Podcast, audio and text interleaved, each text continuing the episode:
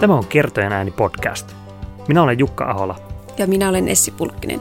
Tervetuloa uppoutumaan kirjallisuuden nurjalle puolelle, oppimaan kirjoittamisesta ja viihtymään lyhyiden tarinoiden, novellien ja lyhytprosan parissa. Mahtavaa, että olet mukana.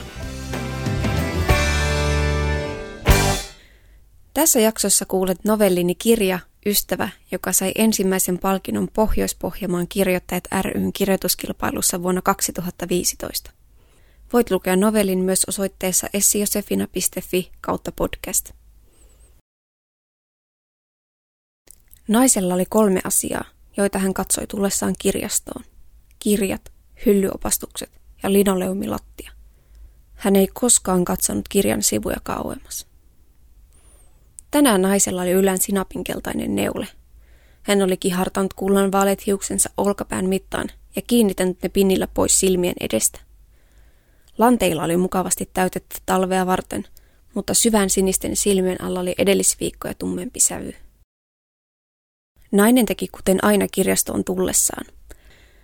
Hän asteli ensin palautusautomaatille ja painoi aloituspainiketta. Sitten hän nosti kangaskassista kirjat hihnalle. Kassin kylkeen oli painettu vihaisen siilin kuva ja teksti, jonka fonttia oli vaikea lukea kaukaa. Seurattuaan kirjojen matkaa aukosta sisään nainen painoi lopetan nappulaa. Tälläkään kertaa hän ei ottanut palautuskuittia, vaan kuten tavallista, hän käveli suoraan uusien kirjojen hyllylle. Niitä ei saanut lainta kuin viikoksi kerrallaan, mutta nainen palauttasi kirjat jo yli huomenna, kuten aina ennenkin. Seuraavaksi nainen meni tietokoneelle ja napautti kaksi kertaa selaimen kettukuvaa. Klik klik kuului lehtihyllylle saakka. Seuraavat kymmenisen minuuttia nainen etsiskeli lainattavia kirjoja romanttisen kirjallisuuden kentältä. Viime kuukausina nainen oli lukenut härköstä, pulkkista ja sitä yhtä mieskirjailijaa, jolla oli parta, lasit ja kuiva huumori. Kun nainen oli kirjoittanut haluaminsa kirjojen hyllypaikat muistilapulle, hän tuli kotimaisen kirjallisuuden hyllyväliin. Siellä hän alkoi käydä läpi listansa kirja kirjalta. Käsivarsille pinoutui yksi todella paksu romaani, kaksi selkeästi kevyempää painotusta sekä kirja, jossa oli räväkän pinkit kannet. Yhden kirjan selkämyksestä näkyi nimi Susanna Sinitalo. Yllättäen nainen nosti katsensa muistilapulta ja alkoi vilkuilla ympärilleen kuin etsien jotain. Kirjakassi. Se ei enää roikkunutkaan naisen käsikynkässä. Nainen kääntyi lähteäkseen katsomaan, onko kassi jäänyt tietokoneen luo – mutta kirjaston sivaripoika ennätti ensin ja liisi paikalle kassikourassa kuin voiton merkkiä kantava sotilas. Tais neitiltä unohtua tää pussukka, sivaripoika nuoleskeli naista neiteilyllä. Hän ojensi kassin ja nainen otti sen vastaan punaposkisena huomiostaan.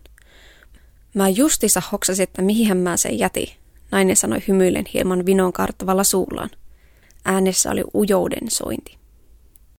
Kiiti tosi paljon, nainen lisäsi vielä. Sivaripoika naurahti ja heilautti hiukset pois silmiltä. Eipä mitään, hän vastasi. Nähdään sitten, kun tuut tiskille. Sivaripoika livisti takaisin kulmalleen paikalle ja nainen jäi hyllyn väliin keräämään loput kirjansa. Sormet liukuvat kirjojen selkämyksellä hänen etsensään oikeaa teosta pääkallellaan. Kasa kirjoja painoi luomien koristamilla käsivarsilla, niin kuin yleensäkin. Kun nainen oli kerännyt tarvitsemansa kirjat, hän suuntasi kohti tiskiä. Sivaripoika ja viittilöi naista luokseen. No niin, no niin, hän sanoi ja hieroskeli suurieleisesti käsiään. Mitä sinä tänään löyvit?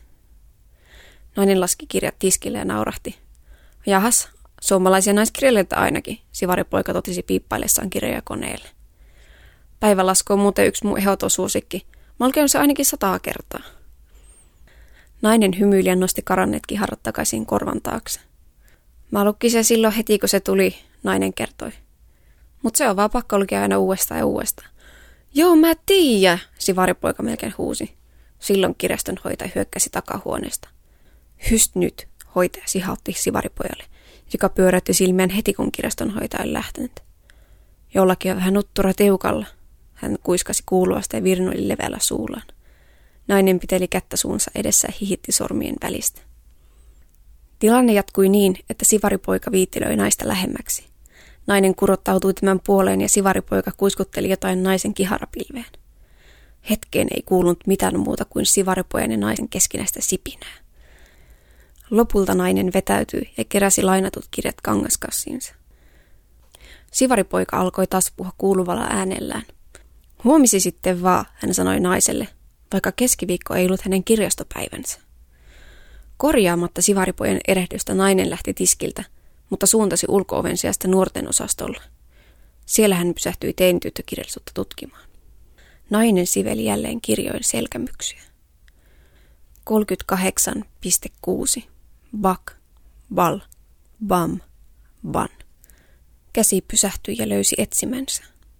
Nainen luki ensin takakannen tekstin ja alkoi sitten selailla kirjaa. Hän pysähteli lukemaan satunnaisia kohtia. Sitten hän sulki kannet ja laittoi kirjan paikoilleen. Yhtä vikkelästi hän käännähti poispäin ja poistui paikalta. Kirjaston ulkoovi kolahti ja jätti jälkensä hiljaisuuden, jossa kengänpohjat narisivat kohtuuttoman kova äänisesti. Kirja, jota nainen oli tutkinut, työntyi hyllystä ja erottui siksi selkeästi viereisistä teoksista. Sen nimi oli Kuka vainoa keitiä.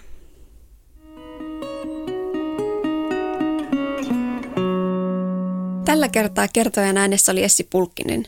Jos tykkäsit jaksosta, niin muista tilata tämä podcast, niin yksikään jakso ei mene ohi. Ja jos oot jo tilannut podcastin, niin käy antamassa arvostelu. Ne auttaa meitä näkymään paremmin.